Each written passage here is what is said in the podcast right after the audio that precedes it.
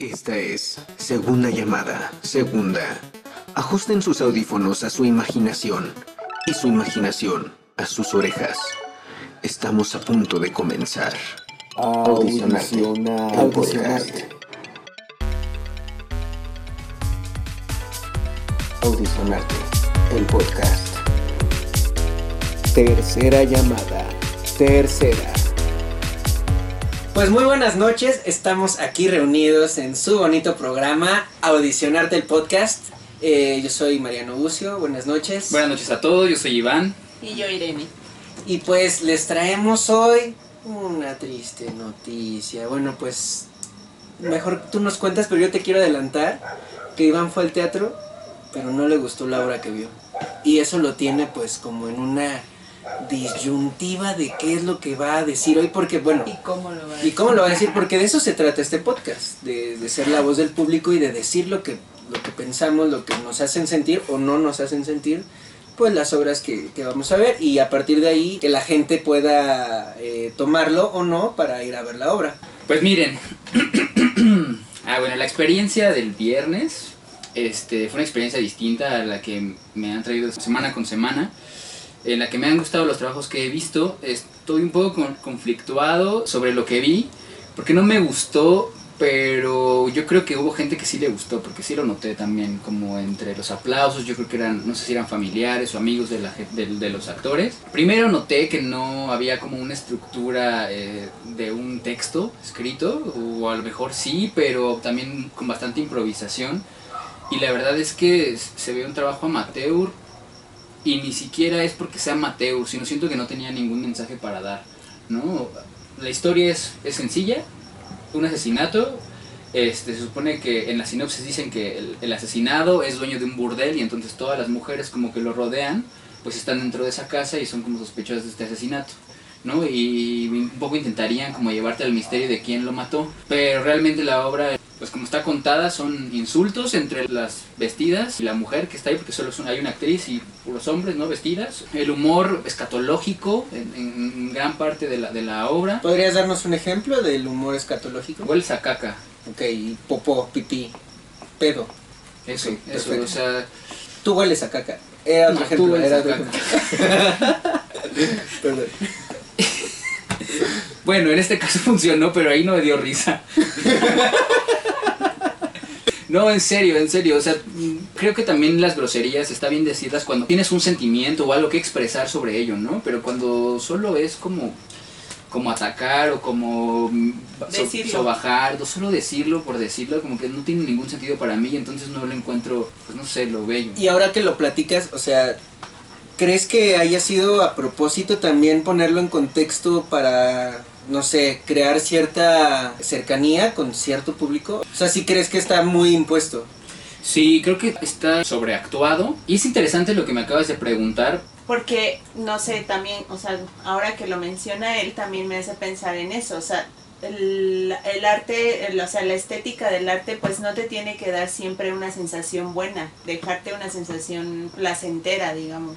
Sea, puede ser grotesca incluso y a lo mejor sí salir justo con esa onda de ay, guácala, pero entonces a lo mejor sí funcionó, ¿no? O sea, si lo que te hizo sentir fue eso, Es que te entiendo lo que dices y yo pienso que si hubiera sido a propósito también se hubiera notado y yo lo agradecería, ¿no? Porque cuando, cuando vas como con esa intención, como por ejemplo la obra de Pollito que, que en algún momento hablamos, esta obra se hablaba de un tema fuerte y te lo presentaban muy crudo con el texto y con lo que estabas escuchando, ¿no? Y la escena que no era una mímesis, por ejemplo, se usaba como pues analogía, metáforas, ¿no? De, visualmente para que lo pudieras entender, pero en tu cabeza sí estaba la idea de que estabas viendo a, este, a un padre abusar de una niña, ¿no? Pero en, en escena pues no se ve jamás que la toque o como que se haga algo, pues algo que transgreda ya físicamente al actor o a la persona, ¿no? Sino más bien es solo la idea. Y entonces eso sí, sí me da algo como lo que dices, pero esto siento que le falta trabajo, no le falta esfuerzo, le- para mí le falta respeto pues al escenario y al espectador. A pesar de que estuvo en un escenario bueno, o sea, estuvo en el foro Shakespeare, ¿no? Que es donde lo viste. ¿Y Sí, nos sí. vas a mencionar el nombre de la obra o todavía te da pena? Pues se llama Siete Mujeres Un camino, no, perdón. Siete mujeres se llama la obra. Este, no me hagan caso, vayan a verla si es que les llama la atención o por curiosidad o por lo que sea. También creo que es, es parte de lo que hemos estado diciendo en el programa y es parte del objetivo, incentivar a la gente que vea el teatro. A mí me parece importante verlo desde el punto de vista en el que choca con lo que yo creería o con lo que yo quisiera hacer, ¿no? En el escenario y lo que me gustaría ver también. Y entonces creo que es importante también porque no volvemos solamente a estar viendo lo mismo, lo mismo y lo que me gusta, ¿no? Entonces ahí estoy conforme y entonces me vuelvo como solamente consumidor de eso y me cierro en ese mundo y, y no hay algo más que me transgreda ni, ni que me provoque pues, a querer compartir, ¿no? Ahora lo pienso y digo, a lo mejor hubiera estado interesante cuestionar a, a los actores y a, y a- y a la gente, ¿no? ¿Qué le pareció, ¿no? En ese momento la verdad es que no, no me sentía como del todo bien para hacerlo y preferí, este, pues evitarlo, ¿no? Les digo, estaba conflictuado en hablar de esto, ¿no? ¿Crees que pudiste haberle herido los sentimientos y te preguntaban a ti qué te pareció en Creo- ese momento? Creo que sí, creo que sí, porque yo vi a los actores que lo estaban haciendo, pues yo creo que sí desde el corazón y, honestos y sin darse cuenta de, de- de la responsabilidad a veces que se puede tener cuando dices algo, ¿no? Este, o, cuando, o cuando presentas un trabajo. En este caso no, no, no hay mayor problema porque yo pienso que lo veían como solo una cuestión de entretenimiento. Pues sí, ¿no? De que la gente se ríe un rato y ya digo caca, pedo, pe- y ya, ¿no? Ya se rió, ya me voy. Pero entonces siento yo que no pasó nada, para mí no pasó nada. También siento que no, esto no me lo habías platicado hasta ahorita, de, que eran siete hombres vestidos de mujer, ¿no? Y que es parte de la propuesta que viene siendo la propuesta de, de junio, ¿no? De que pues junio todos somos Pride y bla, bla, bla, y así se está comercializando. Entonces, en una de esas, pues algunos de los actores tal vez tuvieron su primera oportunidad de vestirse o de transformarse en mujer y no lo hicieron correctamente, porque por ahí algo también tú sentiste, ¿no? Yo lo que sentí era que eh, eran primerizos, no sé, tal vez me Ok. equivoque, ¿no? O sea, lo que sentí es que son un grupo de amigos este, que dijeron, bueno, pues me gusta vestirme como de mujer o, som- o, o- o, pues cotorreamos muy chido, ¿no? Pues vamos a hacer algo, ¿no? Y a ver qué sale. Y yo creo que hicieron esto y salió esto. Los invitaría a que me contacten si quieren, como para poder platicar y conversar sobre su sentir de esto que, que acabo de, de comentar. Y también a que se cuestionen como por qué están haciendo lo que están haciendo y pues que sigan, ¿no? Porque también yo creo que es un proceso y nadie nace sabiendo y nadie nace siendo perfecto. Entonces estos chavos que, que también se ve que traen ganas, pues que sigan creciendo, que sigan explorando, que se sigan, que sigan estudiando, que sigan reinventándose, que se sigan entrenando. Porque creo que eso es importante para estar en escena. Oye, y bueno, ya para terminar con este momento de guillotina, ah. ¿qué calificación les vas a poner? Es importante, digo. Son siete mujeres. A mí me gustan y me encantan las mujeres. Pero solamente yo creo que voy a tener unas dos mujeres. ¡Trácala! Me encantó como lo dijiste, güey. Muy bonito, entonces esta obra se queda con... Dos. Dos mujeres. Muy Pues sí. bien. Y pues como no hay entrevista, pues ¿qué te parece si vamos a... Un corte.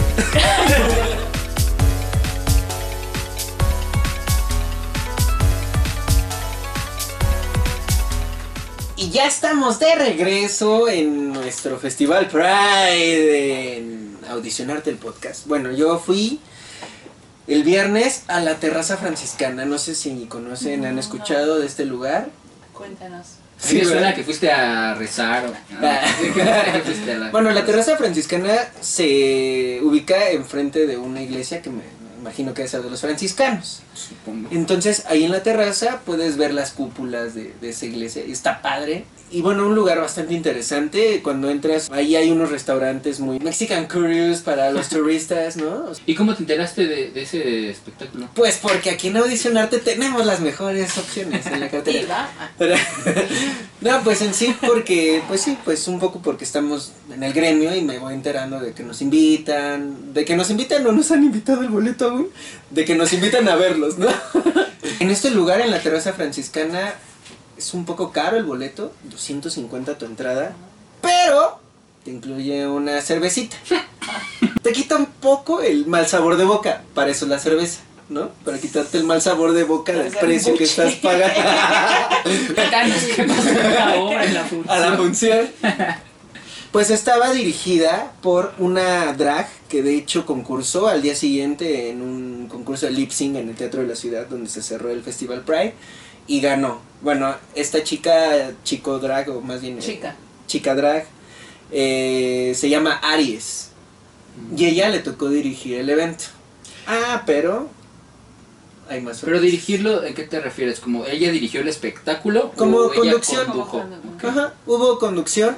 Híjole, aquí voy a empezar ahora sí que a desmenuzar la situación. Pues no sé, pues, pues que tiren la casa por la ventana cada vez que puedan, ¿no? Sabes, estaba un poco desprotegida. Solo estaba la drag, un piso que no es óptimo para bailar, pero pues de todos modos los artistas salen y dan todo ahí, lo cual eso sí lo tengo que aplaudir, pero eso es normal del artista, ¿no? Ya estamos así configurados, a donde vayamos salimos y damos la cara. Pero sí creo que le pueden echar un poquito más de ganas dentro de esa producción que ha ido avanzando. Yo que me he enterado de cómo empezó la terraza franciscana, solo eran mesas a los lados, sin lucecitas, sin nada. Esta ¿no? terraza es un restaurante donde hay espectáculos, entonces, ¿no? Se presentan, en este caso, esta draga y con, con lo que vas a comentar, ¿no? Exacto. Y, y bueno, eh, estaba la drag Aries eh, presentando. Traía un vestuario así, se veía súper bien. Muy, muy entaconada. Ella unas botas de cuarule, le podría decir, o Cuarule. como charol. este, malla de red y un vestido de bolitas amarillo diminuto. Ah, no, no. No era tan Justo, diminuto. justo. justo. justo. Pegadito, pegadito. Y traía un corset y como una capucha donde se le notaba la cara. Y, y esto pues sostenía un sombrero de lado, ¿no? Muy fashion, muy así. Estaba padre. Ya dejaremos imágenes en el Instagram para que puedan checar a Aris Drag cómo se vistió muy muy guapetona. Un Muy accesorio. Y bueno, ya presentó el show. Y lo primero que sale es el compañero Seo Monzón a presentar Género Móvil. Y fue un performance bastante bien efectuado, ¿no? Y nosotros a dos metros de él. Eso, es- eso está padre y eso me gusta rescatarlo de, de la terraza franciscana, que tienes una presentación así a, a flor de sudor, güey. O sea, sí te llega el sudor del, del bailarín. Pero está padre, bueno, está padre y también Sí, está- la sentirlos, cercanía de la- sí. del público con el artista siempre causa como un ambiente muy distinto al... a tenerlo tan alejado, ajá, y que se haga la cuarta pared. Aquí pues puede que estaba implícita, pero no se sentía tanto. Y este compadre, bueno, comadre, bueno, Seo Monzón nos presenta una obra donde va cambiando de género, ¿sabes? Y se, se va quitando, entra con una peluca y se va quitando su ropa y se pone otra y empieza a hablar en lip sync un discurso que habla del género y de qué es el género, ¿no? O sea, sabemos que el género es algo que es impuesto, pero al final la verdad es que tú podrías elegir tu género. Y eso es un poco lo que él trata de, de explicar en este performance. Qué bien, hubo, hubo pata, hubo piso, traía maleta, se cambió de vestuario, lo hizo muy bien, confrontó al público, ojo, ojo. ¿Qué género serías? Yo, ¿Qué género sería? Estaba pensando en eso. ¿Qué género? ¿Qué género podría ser? Pues es que no, no, no me reconozco en otro género que no sea el masculino. O sea, por ahora no. Sé que tengo mi lado femenino, eso sí lo tengo muy claro. Y lo, y lo acepto ya, o sea, porque en un principio sí me confrontaba como con eso, ¿no? Decir, ¿no? Porque uno quiere ser machito y yo no quería. Pues porque eso te enseñan realmente, ¿no? O sea, y pues nada, ¿no? Ahora digo, pues ese lado femenino como también como pues de escuchar o como de pues no sé, todos los seres tenemos de, de esos dos, ¿no? O sea, y nos conforma todo eso, no, no creo que tenga que, que ser una sola clasificación. O dividirlo, ¿no? Como tan claro. O sea, como esto que dices que tú te identificas como en el género masculino, pero tienes una parte femenina, pero eso al final es por lo que se ha impuesto, ¿no? O sea, lo que tú encuentras en ti como femenino es porque alguien te dijo que era femenino. Exacto. Entonces, no Sí, porque no existiera, necesariamente, ajá, ¿no? O sea, O sea- si no existiera esa división, pues eres tú. Exacto. Es Ni que masculino, o sea, eres Iván, se acabó. Exacto. no tengo nada más que decir, muchas gracias Irene. Tú contestaste mi pregunta. Gracias. No, y qué bueno. Y es parte de esta pregunta que Seo Monzón pues nos pone a todos en, en el escenario, ¿no? Y bastante bien, esa me gustó mucho. Y, y pues fue como la otra vez que fui al, al teatro y que vi una ensalada de locos. Bueno, otra vez vi eso, pero ensalada de locos Porque Pride, ¿no? O sea, con ese tema. Ciudad de locos orgullosos. Orgullosos. con orgullo. Vi Vilé. Vilé de Patti Esquivel y Cristian Fuentes. Que bueno, pues ¿qué les parece si les mando la entrevista? Y ahorita les platico yo qué opino. Hola, yo soy Ana Patricia Islas Esquivel. Presentamos la obra de Vilé. Eh, fue un dueto que hicimos justamente para este evento y pues habla sobre la diversidad sexual, que ahora estamos en el mes Pride. Justamente nos enfocamos en las tres T's, que son los travestis, los transgénero y los transexuales, que son las personas que creo en general a veces la tenemos muy difícil, ¿no? Más en esta sociedad que como lo decía Aries, necesita etiquetas. Entonces, sí habla esto de la aceptación. Se llama Vilé porque viene del Tarahumara, que significa uno. Eso es como los números, uno, dos, tres. Pero yo lo resignifico eh, a partir del uno mismo. Cuando no sabes quién eres, tienes muchas emociones en contra y más porque a veces también la familia es muy dura también, ¿no? Uno mismo a veces es muy duro y te juzgas, sabes que sientes ciertas atracciones por tu mismo género pero no lo aceptas, sabes que no estás en tu cuerpo no correspondiente a lo que tú te sientes. Entonces justamente proviene de ese conflicto y al, al, final es un final feliz, la verdad, porque siento que así debería de ser y sí lo quiero dar el mensaje de que puede ser posible que tú estés viviendo en tu libertad independientemente de los demás, ¿no? Finalmente la aceptación de uno, es de Bile. Eh, yo en, en, mi carrera siempre nos enseñaron a ser muy versátiles, la verdad, y sin, siempre nos exponían a todo tipo de espacio y más allá de quejarme creo que lo aprecié mucho. Entonces más bien cada espacio lo agradezco y son cosas que tienes que irte acoplando, ¿sabes? Siempre se necesita un teatro, ¿verdad? Siempre se necesita un piso en donde puedas bailar bien siempre. Pero pues con lo que se tiene se acopla uno y lo importante de aquí es que también pues hicieron modificaciones aquí en la terraza porque antes bailábamos en, en esta zona donde no de techado ni nada y sí estaba muy cruel la verdad no se vayan a la crueldad por favor pero sí este ya techaron se siente como pues ni modo tienes que darlo todo porque todo se ve y te sientes más expuesto, obviamente, ¿no? La, el público está más de cerca, hay ciertos factores que te distraen, pero pues ni modo, o sea, son cosas que no, no, están en nuestro control, como muchas cosas en la vida. Pero lo importante es que se nos presta un espacio también y debería haber más difusión, creo yo, porque sí, es un gran espacio también. Pues me gustaría decirles que no dejen de conectar con el arte, porque es muy importante para la sociedad. Siempre he pensado que siempre te sensibiliza ver a otra persona exponerse a tal grado de estar bajo la mirada y tal vez bajo el juicio y crítica de mucha gente.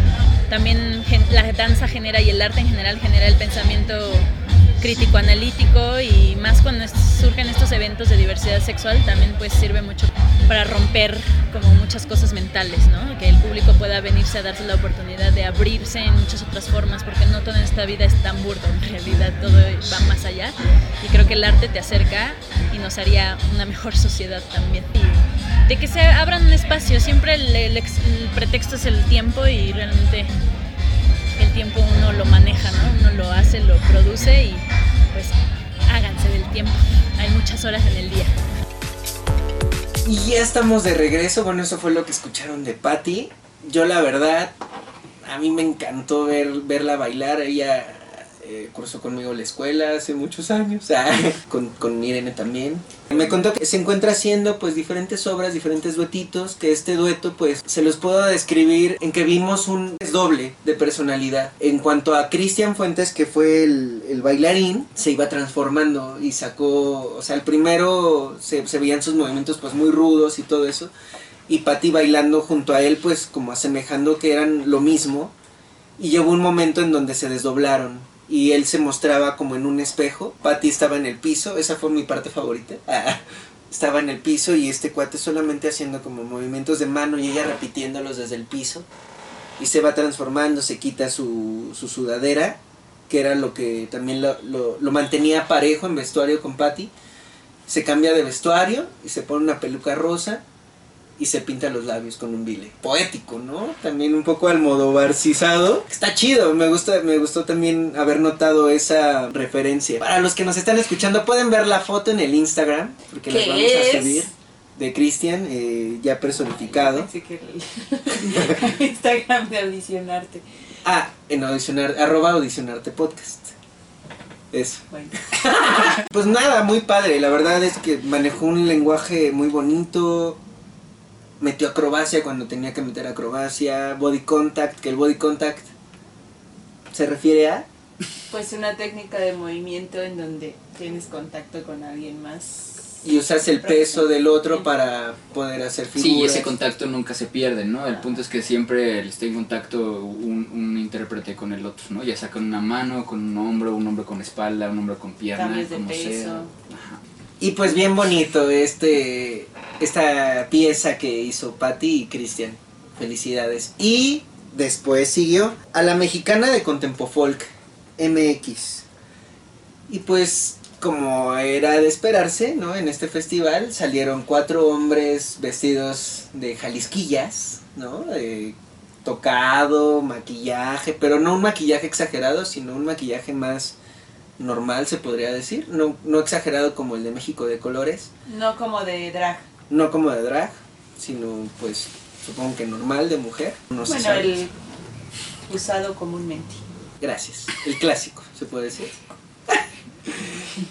Y pues la verdad es que subieron un poco el ánimo, se necesitaba algo ya un poco menos denso, ¿no? Que, que, que sentir ahí y vimos pues las destrezas de estos compañeros usando la falda, pasos totalmente tradicionales. Y de aquí tenemos la entrevista de, de Frank, Frank, Frank Vázquez, que nos regala su entrevista y ¿qué les parece si vamos para allá? pues vamos a escuchar a Frank.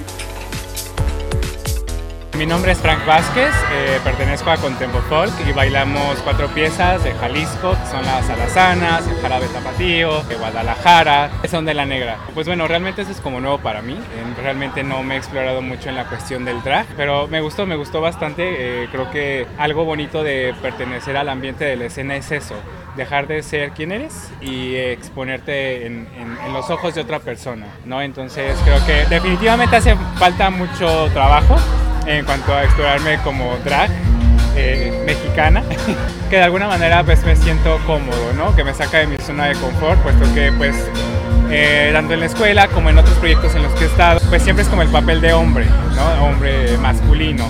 Y ahorita estar en esta cuestión pues en los ojos de- y en el cuerpo de una mujer, pues es, sí es totalmente distinto. En la escuela, a pesar de que eh, nos enseñaban faldeado, pues no lo perfeccionas.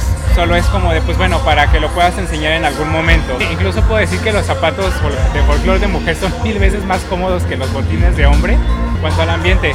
Híjole, sí es como bien complicado. Uno, eh, agradecí mucho que el público estuvo súper, súper animado pero sí creo que es muy distinto a cuando estás en un foro, puesto que como aquí la gente te está rodeando y está muy cerca de ti, pues te sientes muy expuesto, pero no sé, el público de hoy es muy cálido. Gracias, porque yo sé que aunque la situación es muy complicada y que esto apenas se está reactivando, gracias por estar aquí, gracias por darnos, darnos el chance de presentarnos en un espacio como este, gracias por los aplausos, gracias por el apoyo y nada, ayúdenos a que esto siga teniendo mucha difusión y pues que podamos irnos activando, eh, porque creo que este tipo de eventos nos ayuda mucho, nos ayuda a olvidarnos tantito de lo que está sucediendo allá afuera y nos da tantita eh, vitamina al cuerpo, vitamina que necesitamos. Y bueno, ya de regreso, eh, como nos cuenta Frank, pues sí, es, es, es difícil, es diferente ser intérprete masculino hombre en el escenario a ser intérprete masculino mujer en el escenario. No sé si alguna vez les ha tocado. A mí nunca me ha tocado que recuerde interpretar a una mujer como tal, pero sí me tocó interpretar a una, una vestida, en taconcitos y todo. Pues también es otra experiencia, ¿no? Porque nunca había caminado en tacones en mi vida, pues son bastante incómodos, pero... Pero pues eh, yo me divertí mucho. Muy bien.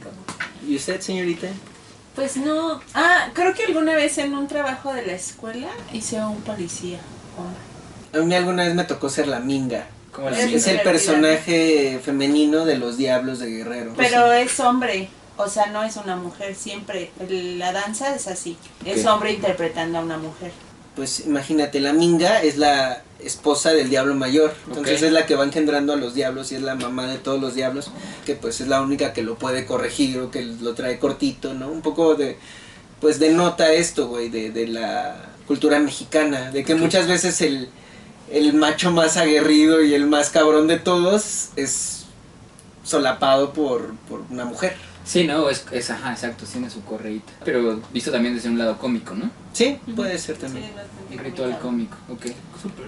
Y pues nada, después de, de ver a Contempo Folk, ah, ¿vieron cómo metimos este tema? Muy Contempo Folk, sin asado. Ah, hermoso. Y Pride. Y Pride.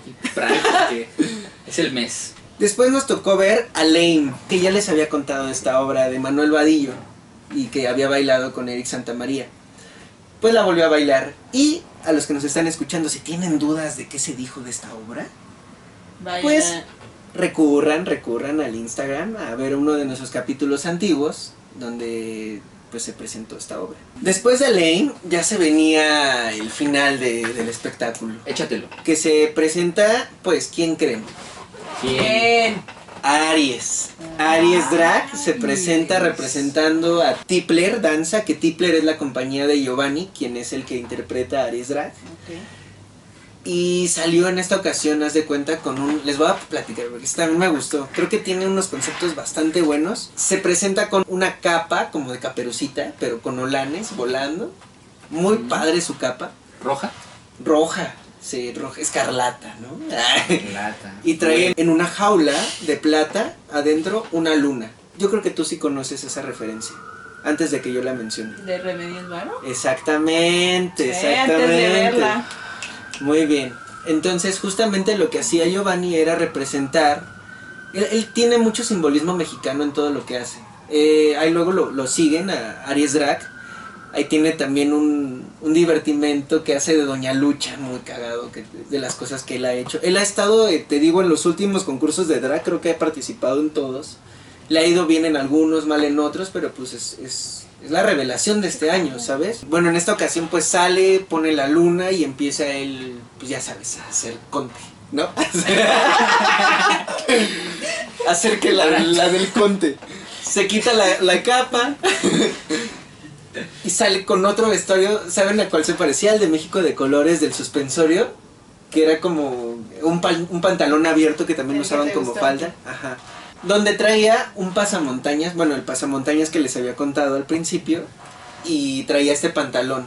Pero pues también tenía una caída súper chida. La verdad, los vestuarios, a mí en lo personal, me gustaron más que la danza, ¿no? Y todo el concepto en general, me gustó.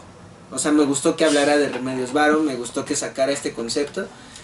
Sí creo que, es que no sé, también, bueno, lo que yo estaba pensando es que está difícil, pues, igual armar una danza acerca de un concepto que él también igual lo tenía un poco más performatizado.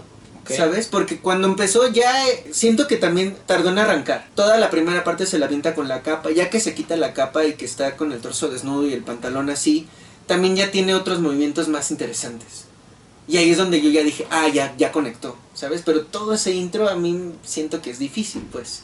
¿No? O sea, en sí estás en una terraza donde está la música de fondo que no es tu música, ¿no? Donde hay gente pasando porque le están sirviendo la pizza, la cerveza, el hot dog, etcétera, la gente. Entonces, pues sí, por eso decía, supongo que sí es difícil entrar en tu, tu personaje y en tu momento que, que es el chido, ¿no? Pero bueno, ya que entró en personaje y que pasó todo esto, sí creo que sí, sí hubo momentos así fantásticos, ¿no? Que dije, ah, órale, está en tono. Y pues nada, me voy con muy buen sabor de boca. La opción de, comer ahí no me molesta, pero sí creo que distrae a la, a la gente. O sea, sí creo que los, los artistas que estaban ahí, en vez de no ver nada, como usualmente pasa, pues ves a alguien así echándose el jocho, güey, la pizza. ¿No? O sea... Pero está padre, ¿no? O sea, es bien, un espacio alternativo y también aprender, o sea, tú como artista aprender a hacer eso, pues también te da un crecimiento que el teatro quizá no te lo dé. Ya decía Aries Drag que era casi el arroyo, ¿no? Porque teníamos al, al- al- a los chicos bailando folclore, que nada, nos faltaba el papel picado, güey.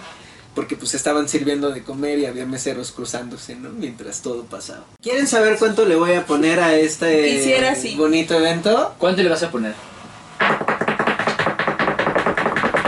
La verdad, lo único que voy a calificar va a ser a los bailarines. Creo que se van a ir con un 9 los bailarines. Ah, me encantan, me encantan, chavos, la verdad.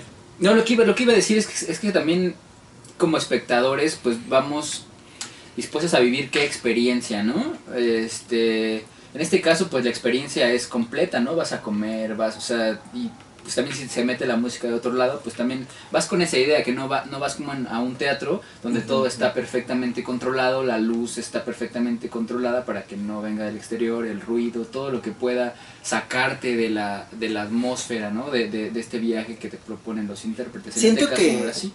Siento que entonces en ese caso hubiera faltado más, más humor, más llevarlo a esta situación de casi una bohemia, ¿no? Entre amigos. ¿Sí me entiendes? A eso te iba a decir, ¿no? Y, y como lo que comentaba Irene, como, como intérprete también estás en el camino para aprender eso, ¿no? O sea, en un teatro funciona qué, pero si vas a la calle, por ejemplo, funciona otra cosa. Si estás en un restaurante como este es otra cosa, ¿no? Porque pueden pasar mil cosas que están fuera de tu control. Eh, bueno, entonces, si voy a calificar la experiencia completa, la verdad es que sí les voy a bajar al 7. Cabe resaltar que a los bailarines les puse 9. Pónganse las pilas, chavos. De la terraza franciscana, pónganse las pilas, por favor. no, porque yo sé que pueden, nada más es cuestión de que pues, se organicen y, y- y vean cómo lo pueden ir desarrollando. Creo que está, está padre, aparte está padre llegar al centro y tener un lugar de danza. Se siente, ¿sabes? Como un ambiente underground, Claro. pero está muy caro para ser underground. que sí lo valió totalmente por haber visto la calidad que vi. Y a unos centímetros de mí, ¿sabes? ¿Qué les parece si vamos al resto de las entrevistas? Hola, ¿qué tal? Mi nombre es Giovanni Aburto. El día de hoy en la terraza franciscana le di vida a Aries, que es un personaje, es un alter ego padrísimo, que viene de la idea de construir un, un personaje drag que haga danza, que haga otras cosas del arte que no solo sea aventar focus y jotear, ¿no? También el día de hoy conduje el programa. Justo quise no ir con, con esta formalidad, como romper un poquito la formalidad que a veces vemos en los teatros o que a veces vemos en programas de danza donde solamente se presentan las piezas, se da la sinopsis, sino también involucrar un poquito al público, hacerlos reír, que, que se diviertan, que la pasen ameno. Al, al final la propuesta de la terraza lo, lo, lo amerita, ¿no? Que es un lugar donde puedes venir con amigos. Entonces creo que, que lo ameritó y abrir este tipo de, de plataformas para presentar la danza contemporánea o la danza en general está padrísimo. Siento que mi desempeño el día de hoy fue, fue bueno. Me considero una persona muy histriónica, más que un excelente bailarín. Creo que me considero una persona muy intérprete. Y el día de hoy interpretar dos personajes distintos a lo que soy eh, fue un reto, un reto bastante divertido, que era no solo la conducción, sino además hacer un número final. Me, me siento bien, me siento contento, me siento feliz. Creo que como todos y como bailarina a veces eres eh, muy picky o muy duro contigo mismo con lo que te, te pides a ti mismo. Entonces sí, creo que la pieza puede crecer, eh, avanzar más, pero en general me siento muy bien, me siento muy contento, muy feliz de lo que se logró, de que viniera gente y que además se juntara esto, ¿no? La danza con, con el drag está bien padre porque, porque no se ha visto, o sea, se ve, conocemos las grandes compañías México de Colores, conocemos el Trocadero, conocemos como toda esa parte, pero luego la danza contemporánea le falta darle un poquito esos giros y creo que meter un personaje drag que no haga comedia dentro de la danza está interesante. La pieza se llama Cazando Astros y se inspira eh, estéticamente o visualmente, se inspira en la pintura de Remedios Varo, Cazado- Cazadora de Astros, es una pintura que justamente tiene esta silueta andrógina, femenina, masculina que está cargando una luna. La propuesta de Remedios en realidad habla de, la opresión masculina hacia la feminidad, ¿no? O sea, conocemos que la luna es conocida como ser femenina, como ser una figura mujer. Entonces es como esta idea justamente en los 40, 50, ver 30, ver esta figura opresora masculina hacia la feminidad. Entonces justo, justo durante la pandemia expresar que, que al final era una una, intro, una introspección de ella como pintora, el sentirse enjaulada y quererse liberar por medio de. Entonces creo que le quise dar esa reinterpretación a la pieza, creando un- una danza que refiriera a esta liberación, ¿no? O como la pieza lo, lo dice la sinopsis, debemos aprender a soltar y aprender a que nuestros seres queridos o incluso las cosas cuando, cuando ya no están con nosotros, cuando, cuando en algún momento desaparecen, no es que no estén y que, que- y, y queremos de alguna manera mantenerlos, ¿sabes? O sea, como, como ser aferrados o incluso hasta en las relaciones, ¿no? Como querer así aferrarte a pesar de que no está funcionando. Entonces justamente la pieza habla de eso, de cómo dejar ir, de cómo soltar y como lo digo, ¿no? Eh, en la sinopsis, los astros y todos estos seres hermosos son más hermosos libres que enjaulados. Entonces al final es esta, esta idea de soltarte, de dejarte ir y llevarlo al drag. Es, es justamente volver a reinterpretar de la reinterpretación, ¿no? Como volver otra vez a la raíz de remedios, de esta figura andrógina o femenina, como lo vemos muchas veces en el drag, que reprime a este otro ser y a este otro ente que es más grande que ella, porque al final es una luna, la luna es inmensa y querer obtenerla y querer tenerla contigo es prácticamente pues algo inútil, ¿no? Porque no va a estar, o sea, no, no está, entonces es mejor contemplarla desde afuera. Mira, te voy a decir una cosa, yo creo que el drag como tal, yo creo que lo estamos viendo mucho porque se le está dando mucho foco en programas, en entrevistas, en teatros, o sea, incluso vemos ya drag en el teatro, ¿no? En este tipo de eventos. Eh, para mi persona, o sea, te, hablo de lo, en lo personal, yo siempre es como, ha sido una faceta que he querido siempre como, como probar, que de alguna u otra manera nunca me sentí fuera de él, porque, o sea, diseño, soy diseñador, entonces de repente, de repente me hablaban algunas drags mexicanas como, ay, vísteme, este, baila conmigo y así, entonces como que nunca he estado fuera de, pero como que este año me dio la oportunidad de estar ahora dentro, pero muy dentro. Y, como artista, como bailarín al final, quise combinarlo todo, o sea, meterlo todo a la licuadora y combinarlo y que saliera este personaje que no solo divirtiera, que no solo fuera que mostrara ropa, porque pues, también está siempre como a la moda, por así decirlo, o sea, por usar una palabra, este, que trata siempre como de ser inclusivo, y, al final de meter al personaje en este tipo de, cosas que, sean arte, o sea, que, no solo sea ver drag en antros, o sea, que podamos ir más allá, como se ha visto, o sea, de repente vemos que ahora ya hay que en las plazas, que los cuentacuentos para niños, entonces darle ese impulso yo creo que es lo que está haciendo que la corriente se vea más y que entonces ahora más personas quieran probar y decir, ah, ok, entonces no estaba mal querer hacerlo, no está mal querer probarlo. Y está padre porque entonces quiere decir que ya tenemos más, más personas sin el miedo a probar y decir, ah, me gustó, no me gustó, lo puedo hacer, no lo puedo hacer. Entonces yo creo que más que como moda y corriente o verlo como tendencia, es verlo como algo que siempre estuvo, se está viendo más y porque se está viendo más inspira a más personas, ¿no? Uy, pues a mí me gustaría que ese, el mensaje es clarísimo, vivan felices, sin miedo, vida y una. De verdad, o sea, y lo estamos viendo, o sea, estamos viviendo un, momento bien complicado donde nos estamos dando cuenta que es así, fugaz. Se va en un así, tronido de dedos en un parpadeo y entonces es, es vivir todos los días al máximo. Es más, yo, yo he llegado a la conclusión de que no voy a reprimir mi enojo, no voy a reprimir mi felicidad, porque al final es tan válida una como otra, ¿sabes? O sea, es tan válido enojarte como estar feliz. Entonces creo que mi consejo es eso, disfruten cada momento, experimenten y que les valga madre. Eso sí, mientras no esa felicidad no lastime a otras personas, creo que todo está bien, pero al final sé tú mismo, lucha y sigue tus metas y tus sueños porque es lo único que te vas a llevar. Y ya estamos de regreso. Fíjate que aquí tenemos para todos nuestros escuchas, nuestras orejillas, una gran, gran sorpresa, porque Irene, a pesar de que este programa se trata de ver obras semana tras semana, no veo ninguna, pero tiene un muy buen pretexto, güey. No es pretexto. O sea, bueno, una, muy buena realidad de por qué. Una buena razón. sí, y de que también creo que está bueno que lo pongamos en la mesa. A ver. Pues resulta que, me, que fui a Oaxaca. ser que fui a Oaxaca. Y entonces mi intención era ver alguna obra allá, porque también me parecía como súper padre traer la, información de otro estado. Y pues la información que traigo es que no encontré nada. Y que real estuve buscando incluso eh, platiqué con un chico que hace teatro y me dijo, no, o sea, no hay nada, todavía no se reactiva nada acá. Y yo, pero sí en la ciudad ya estamos como que, hey, un montón de cosas. Y me dijo, no, pues allá, pero aquí todavía no tenemos nada.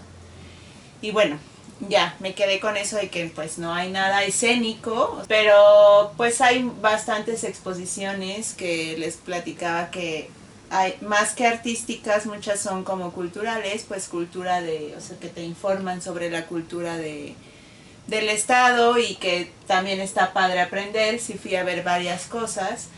Y lo más lo que más me gustó de todo lo que vi como en este sentido es que fui a Teotitlán del Valle, que es este una, una población de allá de Oaxaca y me, o sea, paseando paseando me encontré el ensayo de la danza de la pluma y pues ahí me quedé picadísima viéndolo.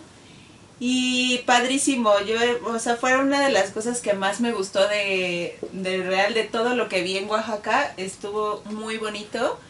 Bueno, para empezar, la danza de la pluma es una danza como tradicional de allá, en donde, o sea, la hacen enfrente de la iglesia de Teotitlán del Valle, o sea, como en la placita, digamos, de la iglesia. Me contaban que pide, por ejemplo, trabajo, ¿no? O sea, dice, hey, pues yo, si me das el trabajo que estoy deseando, voy a bailar dos años la danza de la pluma. O sea, tú decides qué vas a prometer y lo tienes que cumplir. O sea, me contaban que hay gente que lo baila cinco años seguidos.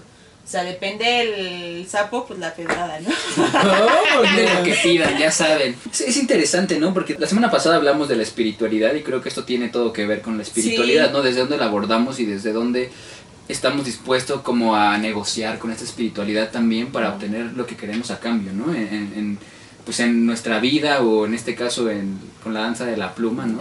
Oye, ¿y tú no de casualidad no prometiste nada? No, debí, ¿verdad? Pues, ya, ¿o te aprendiste los pasos? Digo, igual en No, una de pero esas. espérense ya, les voy a seguir contando. Ah, entonces no son bailarines, o sea, ellos son gente del pueblo, o sea, del... Sí, de ahí. O sea, pero por ejemplo, si yo, si yo quisiera ir y aprenderme la danza de la pluma con ellos, ¿puedo hacerlo? No sé, o sea, la verdad es que no lo, no lo pregunté, estaría súper padre saberlo, pero no sé si, si... ¿Ves que hay veces que esas cosas son como muy de pues locatarios, o sea, de la gente de ahí, porque pues sí es algo muy importante, no es como que cualquier fulano diga, ay, yo Sí, me no, aprendo". y- o sea, es algo religioso, es algo, pues sí, muy importante para ellos. Y eso es lo más impresionante del, de lo que vi en el ensayo. Por ahí tengo fotos también y algún videito, se los voy a compartir. Están cañones, o sea, la, el, unísonos perfectos, o sea, sí, padrísimo. El maestro súper exigente, además que él cuando los regañaba, los regañaba en zapoteco. Entonces, pues más padre todavía, porque no entendía nada, pero Sí. veía que estaba bien enojado con su varita. Regáñeme a mí. Y, eh, y pues hace, o sea, bailan muy bien, súper bien, y lo repetían y lo repetían y lo repetían hasta que les salía bien, y por ahí sí encontrábamos, estaba con mi amiga que pues también es bailarina, y entonces en- por ahí las dos así, cuando veíamos que lo regañaba estábamos como buscando a ver quién era el que se había equivocado y eso, o sea, no para juzgarlo, sino como para nosotras entender la música, lo que estaba pasando, porque traen la sonaja. Y tratábamos como de encontrar el, la armonía entre la música, la sonaja y lo que ellos estaban haciendo y quién se estaba equivocando y por qué, porque pues no entendíamos, o sea, como nos estaba regañando en su lengua. Y ya, pues, o sea, como que mu- muchísima calidad, o sea, a mí me impresionó que justo, o sea, no son bailarines, no todo, y ves, vas a ver alguna obra en un teatro cañoncísimo de la Ciudad de México y, y no encuentras la calidad que encontré yo cuando ellos estaban bailando en... Era ensayo, güey. Y era ensayo. O sea, llevaban un rato porque ellos ya se veían que estaban, que ya no podían, pero el maestro, mira, se los traía acá. Todavía les dijo, bueno, tomen agüita, váyanse a descansar y regresan. Y además, pues, obviamente eso es pensado en, en pues cómo se tiene que dar la danza ya cuando esté hecha, ¿no? Es lo que te digo, o sea, es, el, es denota pues la importancia que tiene en el pueblo, porque además también los vestuarios, no sé si conozcan los vestuarios de la danza de la pluma, pues son unos penachos así enormísimos de pluma. Y pues vestuarios pesados que traen creo que monedas y cosas así como muy pesadas y son puros saltos y todo. Me gustaría ir a ver la, o sea, el día de las, del, De la celebración. de las- Y en lo personal, por ejemplo, sí creo que cuando quieres algo o cuando tienes un objetivo en la vida, el que lo estés pensando y el que lo estés visualizando de alguna forma, este, te ayuda a, a también levantarte todos los días y trabajar para lograrlo. ¿No? Entonces, no es que las cosas lleguen solas ni solamente con desearlas, pero, pero sí ese deseo o esa imagen en la cabeza te proyecta hacia ese lugar o ese objetivo que quieres lograr. Entonces, pues es importante desde ahí, ¿no? A mí me salta lo que... O sea, me da gusto que hayas visto el ensayo del- de la danza de la pluma. Pero me salta que no, que no tenga una oferta cultural Oaxaca, ¿sabes? Sabiendo que es un lugar que obviamente ellos tienen mucho de qué platicar, ¿no? Y no solamente en exposiciones ilustrativas, ¿no? Sino también creo que pues podrían ya empezar a escribir teatro, hacer otros encuentros, porque no sé cómo le hacen, pero hay muchísimo talento en Oaxaca y ahí como es nuestro refrán mexicano, pero falta apoyarlo. Y falta también creo que los oaxaqueños pues un poco más se unan tal vez, o sea, los encuentros artísticos eh, y escénicos son de, de hablarse de una comunidad para poderte presentar y necesitas una comunidad también que te quiera ver o para que te pueda ver. Y si no hay una oferta cultural, ¿no? Porque creo que independientemente de que seamos ciudad, lo hemos sorteado, así debería de ser en muchísimas partes del país, ¿no? Y como lo vimos con esta obra que tú nos platicaste de Tulum Tulum, no es que haya un chingo de teatro en Mérida, pero sí hay alguien que está levantando la mano, ¿no? ¿Y, y por qué ahora no en Oaxaca? Habiendo tanta gente talentosa y tanta tela de dónde cortar. Entonces, si hay alguien oaxaqueño que nos esté escuchando por ahí o que tenga familia en Oaxaca, pues primero mándele saludos de mi parte y después, pues nada, incentívenlos, incentívenlos a que también dentro de su comunidad levanten la voz y digan, oigan, queremos ver teatro, nos gustaría, o, o que lo practiquen más, ¿no? Siento que en, en la posición de la religión está padrísimo que como sea hagan danza en esta situación, ¿no? Que, que estamos hablando de la danza de la pluma. Y también pues sé que hacen pintura, ¿no? Y que hacen música, pero pues hay que entrarle con todo, ¿no? Y buscar también las becas que se puedan para que pues Y, y surja. quizá no, o sea, los artistas oaxaqueños que, que mencionas como tal, tan talentosos y todo, que no se salgan completamente del estado, ¿no? O sea, si ya, ya llegaron acá a la ciudad, que es como pues, la capital, ¿no? Y que han hecho todo lo que han hecho, pues que se regresen, no, o sea, no digo a vivir, pero que regresen como, como A a, su exponer, ciudad, ajá. a, a- Compartir, ¿no? a compartir, exacto, a enseñar, a eso, o sea, estaría pues padrísimo, ¿no? Y si nos quieren llevar, pues también estaría increíble. Ah, y si nos quieren invitar mezcal, pues más. Y pues por obvias razones no hay entrevistas, ¿no? Porque pues fue una situación diferente. Pero nos vas a pasar toda tu, tu documentación, ¿verdad? ¿Por dónde? Por audicionarte el podcast. En Instagram. En Instagram. O por Sirena Irena. que es su Instagram personal. Pero bueno, también nos pueden checar en YouTube En Spotify.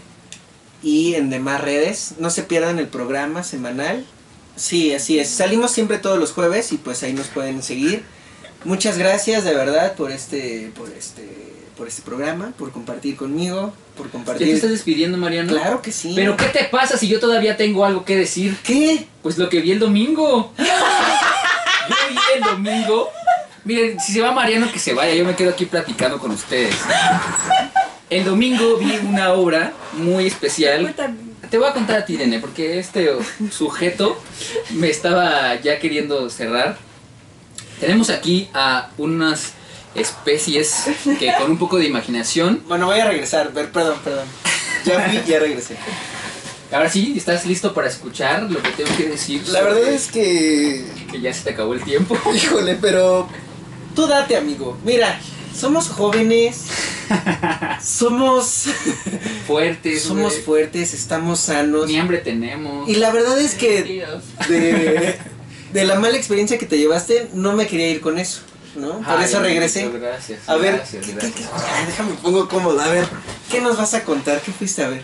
Bueno, la experiencia del domingo fue algo familiar, fue muy bonito. Llevé a mi sobrina y me acompañó también mi hermana y una amiga a, pues, a ver una obra de teatro, ¿no? A las 12 del día eh, en el Teatro El Galeón. No es cierto, no fue a las 12, fue a la 1. En el Teatro El Galeón, lleven a sus niños si pueden a, a que vayan a ver teatro. Ahorita en, en CCB hay dos, dos obras, ¿no? Está esta de los, la que yo vi, Los hombres lobo viven en el closet y hay otra que se llama El miedo come todo, que está en el Teatro Orientación. Esa es a las doce y media. Se los digo porque dentro de esta experiencia del domingo yo no encontraba en la página del CCB la cartelera y entonces no sabía qué iba a haber realmente y pues yo fui como a la aventura, igual que la vez pasada, como ya me sabrán que me gusta, a ver si había algo para ver o no. Afortunadamente sí hubo. Mi sobrina escogió por el título esta. Y pues nada, no es la historia de dos hermanos en la cual a uno de estos hermanos lo secuestran los hombres lobo que viven en el closet. Pero bueno, es, un ambiente de fantasía, de inicio de la escenografía, pues es medio lúgubre, ¿no? Al fondo ves un closet enorme de, de puertas de madera, este, como si fueran tejitas así. Hay unos árboles, hay humo, hay luces y bueno, tengo que decir que la música maravillosa, maravillosa, maravillosa. Me tocó en el extremo izquierdo de la primera fila, entonces los tenía enfrentito. Primero como que estaba un poco triste porque dije, bueno, no la voy a ver eh, de frente como me gusta ver así pues las obras, ¿no? En el mero centro, en el mejor lugar, bueno, en este me tocó en la esquina, pero tenía los músicos y entonces ahí pues llevaron todo, todo este viaje durante toda la hora, está musicalizada, este, les voy a mandar la entrevista del músico y compositor de, la obra para que pues les hable un poquito más de ello. Hola, soy Sergio Robledo Acevedo, acordeonista y compositor de la música original para Los hombres lobo viven en mi closet. Bueno, les platico, es un tema pues muy conmovedor, un tema muy vigente y de mucha importancia en la actualidad, pues de reconocer que todos somos diferentes o únicos, el respeto a la diversidad, a las diferencias y que finalmente todos podemos convivir perfectamente, ¿no? pese a nuestras diferencias. Entonces es, es realmente una obra con un mensaje muy valioso y que pues es una realización, una producción muy bien lograda por Juan Carlos Roldán, nuestro director. La concepción de todo es fantástico, la, la iluminación, la escenografía, las actuaciones de los compañeros. Y bueno, eh, desde mi lado pues tenemos música original para la obra, compuesta específicamente para, la, para acompañar la acción. Entonces los invitamos, no se pierdan nuestra producción. Los hombres lobo viven en mi closet. En aspecto, pero puramente musical, no en teatro, justamente con la compañera, la maestra Elizabeth Darza, que toca también en esta obra, ella toca el violonchelo, tenemos un dueto, entonces estamos próximos a estrenar un disco que lleva por título Imágenes Sonoras, música mexicana para violonchelo y acordeón. El 13 de agosto de este año nos pueden encontrar en Facebook como dúo Arza Robledo y en YouTube. Bueno, pues ya regresamos y escuchamos a Sergio Robledo que nos habla sobre su proceso dentro de este proyecto. Bueno, todo lo, lo, que ha implicado, ¿no? La verdad es que la música yo la disfruté un montón, fue de las cosas que más me gustó de este trabajo. Y pues nada, así te vas metiendo como en esta atmósfera de mundos que va descubriendo el niño cuando pues va en, en búsqueda y en el rescate de, su hermano, ¿no? Pasa por varios mundos en, los cuales se encuentra el mundo eh, de los minotauros, donde ellos pues esclavizan a los humanos que llegan ahí porque pues no, no pueden estar en su territorio, ¿no? Entonces ellos se encargan como de cazar a, a, a los humanos. Pero este minotauro con el que se encuentra el, el, primer personaje que se llama Farid, pues este minotauro no tiene cuernos y entonces pues es tratado diferente por su padre y no le da la misma confianza que a sus hermanos y, y bueno, ya saben, ¿no? Como dentro de esta temática también, pues no sé, a mí me saltó una pregunta y me reconfortó después lo que, o sea, la respuesta que, tengo, pero yo quisiera hacerles a ustedes esta pregunta, ¿no? Eh, ¿Ustedes cómo, cómo nos identifican a nosotros como, como raza, como humanos? ¿Somos diferentes o somos iguales? No sé. Diferentes. Tú, tú, tú dices somos diferentes, sí. todos somos diferentes, ok. Es que somos iguales en la fisicalidad, tal vez, pero sí, sí somos únicos y somos irrepetibles, pues, o sea, no hay dos Ivanes, ¿no? Únicos, ¿no? Me gusta más esa palabra que decir como, es que todos somos iguales, ¿no? No, somos únicos. O que todos somos diferentes, ¿no? Porque también separas. Pero si, si todos somos únicos, entonces pues también hay que alentar esas características que nos hacen diferentes y que nos hacen ser nosotros como para crecer y qué hacemos con eso, ¿no? O sea, este Minotauro, por ejemplo, decía, bueno, no tengo cuernos, pero soy un buen estratega, ¿no? O sea, puedo, puedo vigilar muy bien y tener muy buena visión de, de estos, de estos humanos para que no pasen, ¿no? No me pesa la cabeza. No me pesa la cabeza, soy más ligero. O sea, es que esas cosas, sí, sí, claro que sí. Y bueno, esa es una de, de, las aventuras, uno de los personajes, ¿no? Lo ayuda entre sí como a seguir, porque tiene que cruzar por tres mundos, por el de los minotauros, por el de los vampiros y por el de las brujas. Entonces, pues también a su segunda parada se encuentra un vampiro que no come sangre humana, sino come sudor. Y entonces él dice, ah, bueno, pues yo tengo muy fácil, ¿no? Pues me salgo a correr un ratito cuando me da hambre y pues ya me como mi sudor y ya estoy como listo, ¿no? Saciado. Saciado, no tengo que comer, porque no hay, no hay humanos en ese mundo de los vampiros, entonces comen sangre de animales como para compensar, ¿no? Y pues él dice, ni siquiera tengo que cazar, yo salgo a correr tantito y ya. Listo, ya. Axilita, un sopecín. Ah, sí se echa su sopecín. Sí, sí, lo que él quiera. Y, y, y lo ven feo. Y así como Irene, así como esta cara que está haciendo. Que... Eh, Como si tú no sudaras. Sí, pero no me lo como. Entonces, pues, pues lo critican, este, los otros vampiros, ¿no? Le, le hacen burla de que qué asco, cómo se puede comer el sudor, que es mejor la sangre.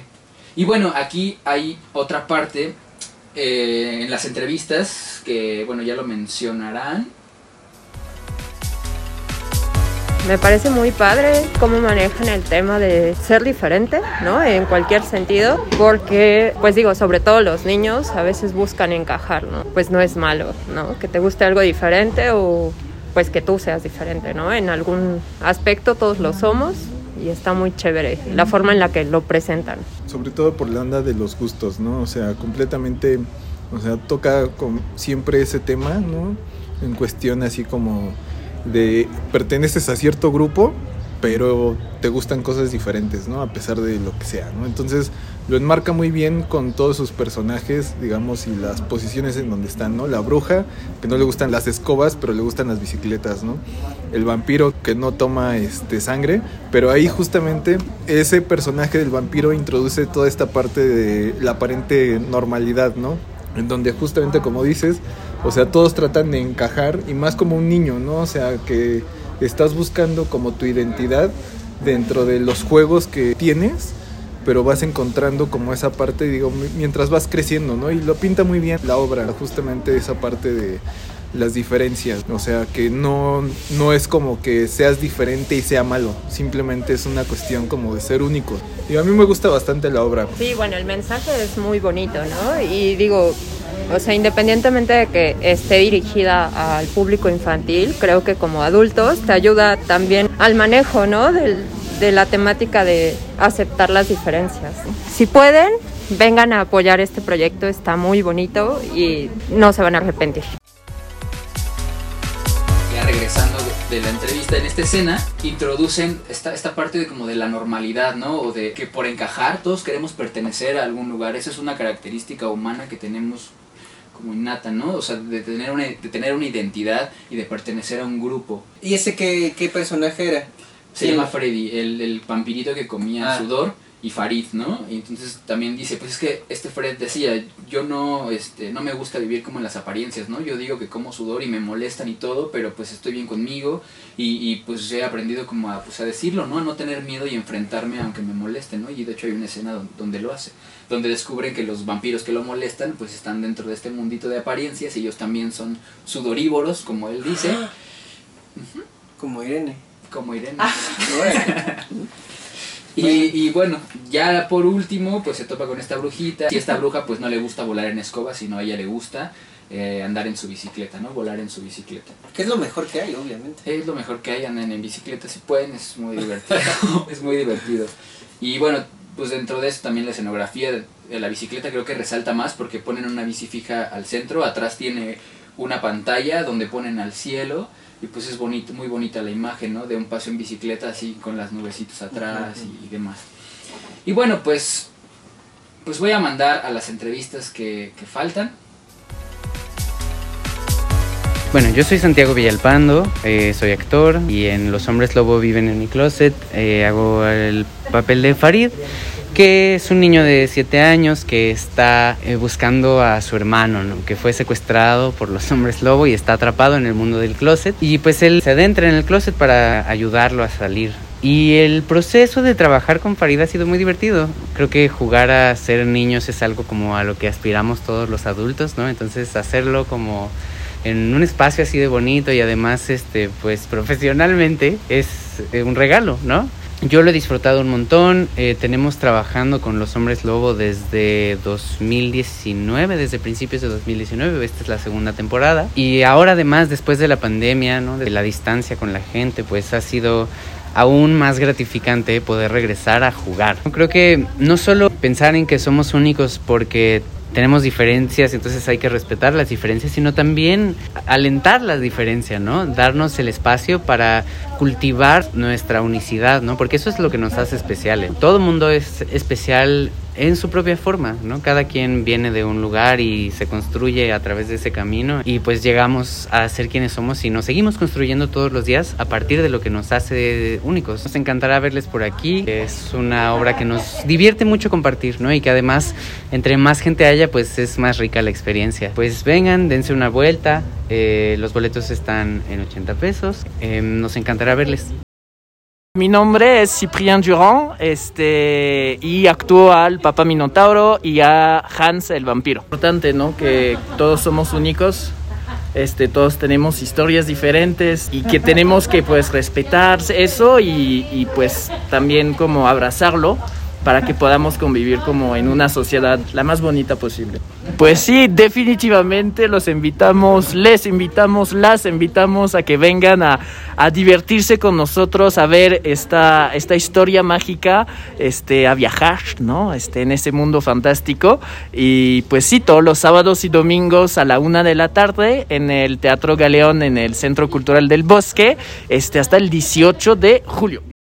Me pareció muy chida, la verdad, porque me gustó cuando este el, su hermanito, el, el hermano del que se convirtió en lo- Farid, el que iba este recorriendo mundos.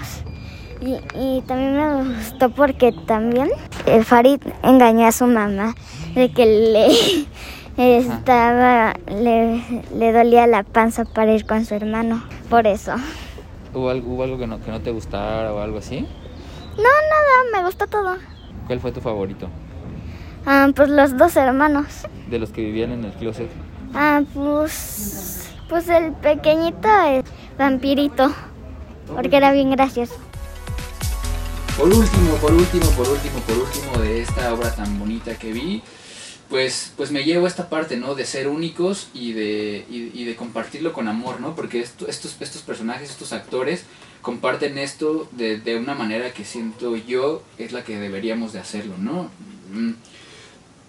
Lejos de querer enseñarte algo, más bien comparto contigo esto que tengo, ¿no? Esto que me pasó a mí para ver de qué manera te sirve, ¿no? Y, y- y creo que es mejor a querer decirte hazlo así, porque pues lo que a mí me funcionó no necesariamente te tiene que funcionar a ti, ¿no? Y eso pues va dentro de todo, ¿no? Cada uno debe descubrir lo que lo que lo hace único, especial y entonces alentar eso, ¿no? Alentar las diferencias. ¿Y cuántas... ¿Cuántas lunas? ¿Lunas? Dar lunas. ¿Qué? Pues un hombre es lobo. Ah, no, sí, sí, tienes razón. Y para que haya un hombre lobo necesitas lunas llenas, ¿verdad? ¿Cuántas lunas llenas vas a dar, Iván, para esta obra? Para esta obra voy a dar de 10 lunas, le voy a dar 9 lunas. 9 lunas. Son detallitos, ¿no? Como que no terminan de, de hacerme la, lo que lo que yo busco en, en un espectáculo es catarsis, es que sí me provoque como esta emoción de, de- de- salir este pues tocado por este tema que quieren contarme, ¿no? O la historia que quieren decirme. Y quién sabe si a nosotros de niños nos enseñaron, güey, a juzgar, o si nosotros lo fuimos aprendiendo también por imitación, ¿no? O sea, ¿quién, quién, quién, quién de nosotros nos dijo que, no sé, por decir algo, el señor de co- del costal es malo, ¿no? O solamente nos lo decían para darnos miedo, pero al final nos crearon un, un sentimiento de de alejamiento hacia las personas que vemos con un costal, ¿me entiendes? Por Sí, dar un claro, ejemplo. claro que sí. Y que la verdad el señor del costal ni te fuma, ¿no? Y ni siquiera te quiere llevar. Desde que nosotros crecimos o recibiendo bullying o haciendo bullying, y que la, la gente sigue hablando de eso, ¿no? Y que sí es algo de lo que te forma y de que te, que te marca desde que eres chico hasta que eres grande, ¿no? Y que para pertenecer a una sociedad, pues todo esto que dices, es importante saber si perteneces porque alguien más quiere o porque tú quieres. Bueno, para mí debería ser lo, lo que, lo que todos deberíamos buscar, ¿no? ¿Dónde quiero estar? con qué personas quiero rodearme, ¿no? ¿Qué, qué quiero para mí, ¿no? ¿A dónde quiero pertenecer? Por supuesto que sí. ¿No? Y que sea realmente tu elección, ¿no? Y es un poco de lo que hemos estado viendo también desde el programa pasado, ¿no? Que, que, pues casualmente el tema Pride pues nos da eso, a la aceptación del uno mismo y a la aceptación del, del otro como es, ¿no? Sin juzgar, sin, sin calificar por sus gustos o por lo que haga o deje de hacer la otra persona.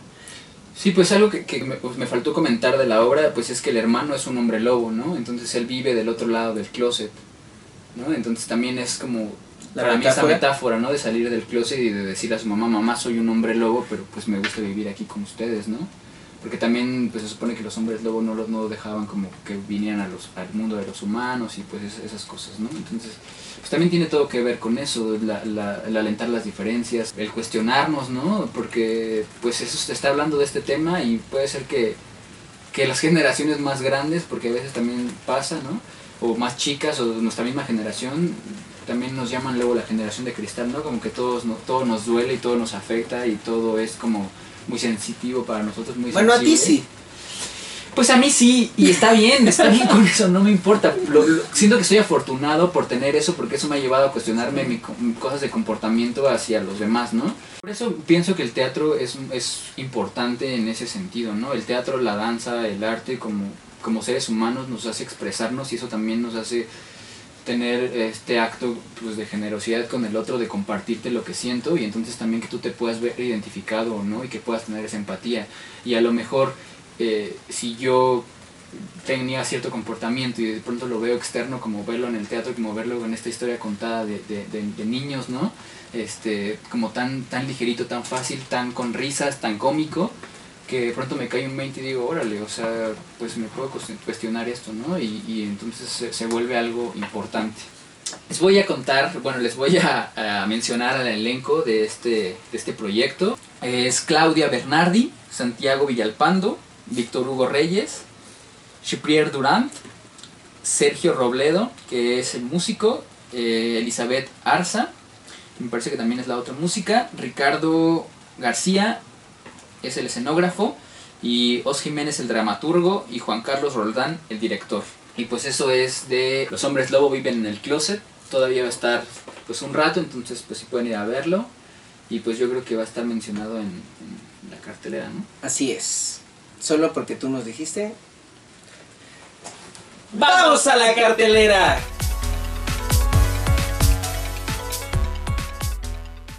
Esta semana te recomendamos Varieté de Lirios en el Centro Cultural Helénico. 155 pesos, miércoles a las 8 de la noche. Nuestra Señora de las Nubes. Centro Cultural Helénico, Teatro La Gruta. 205 pesos, miércoles a las 8 de la noche. Desaire de Elevadores, Centro Cultural del Bosque, Teatro El Granero Javier Rojas, del 24 de junio al 1 de agosto. Jueves y viernes a las 8, sábado a las 7, domingo a las 6. 150 pesos entrada general. La Fundamentalista. Teatro Julio Castillo, jueves y viernes a las 8, sábado a las 7, domingo a las 6. 150 pesos entrada general. Miedo come todo, sueños al vuelo.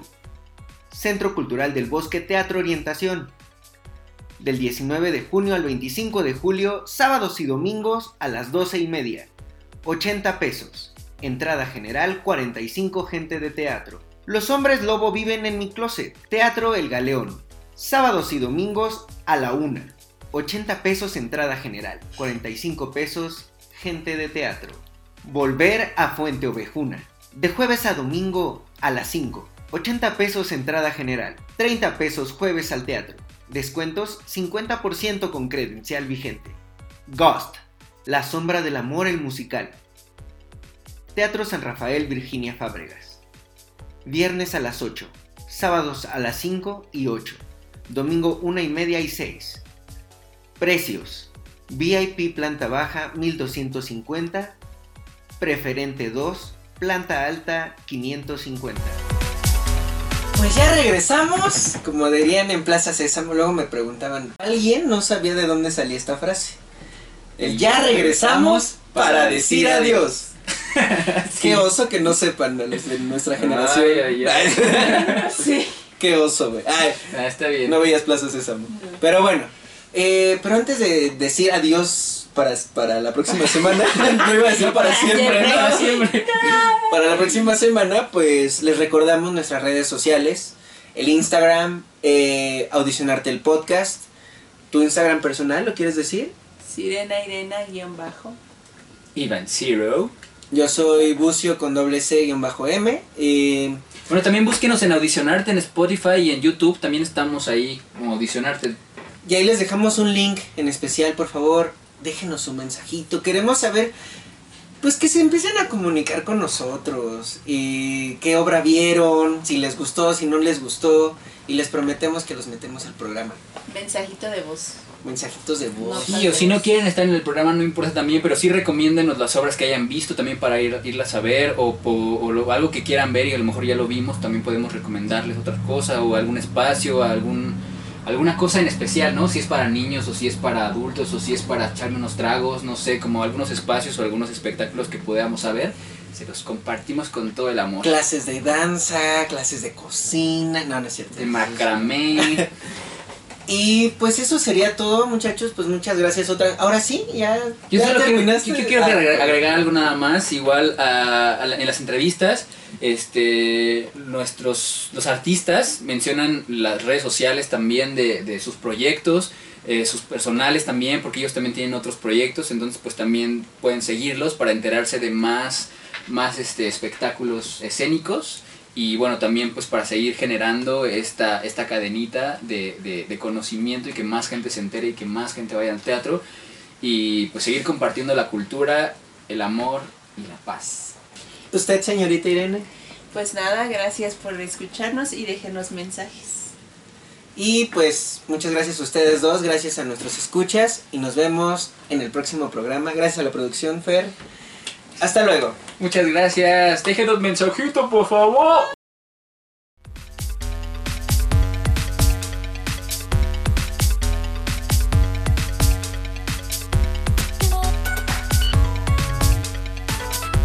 Audicionarte, el podcast.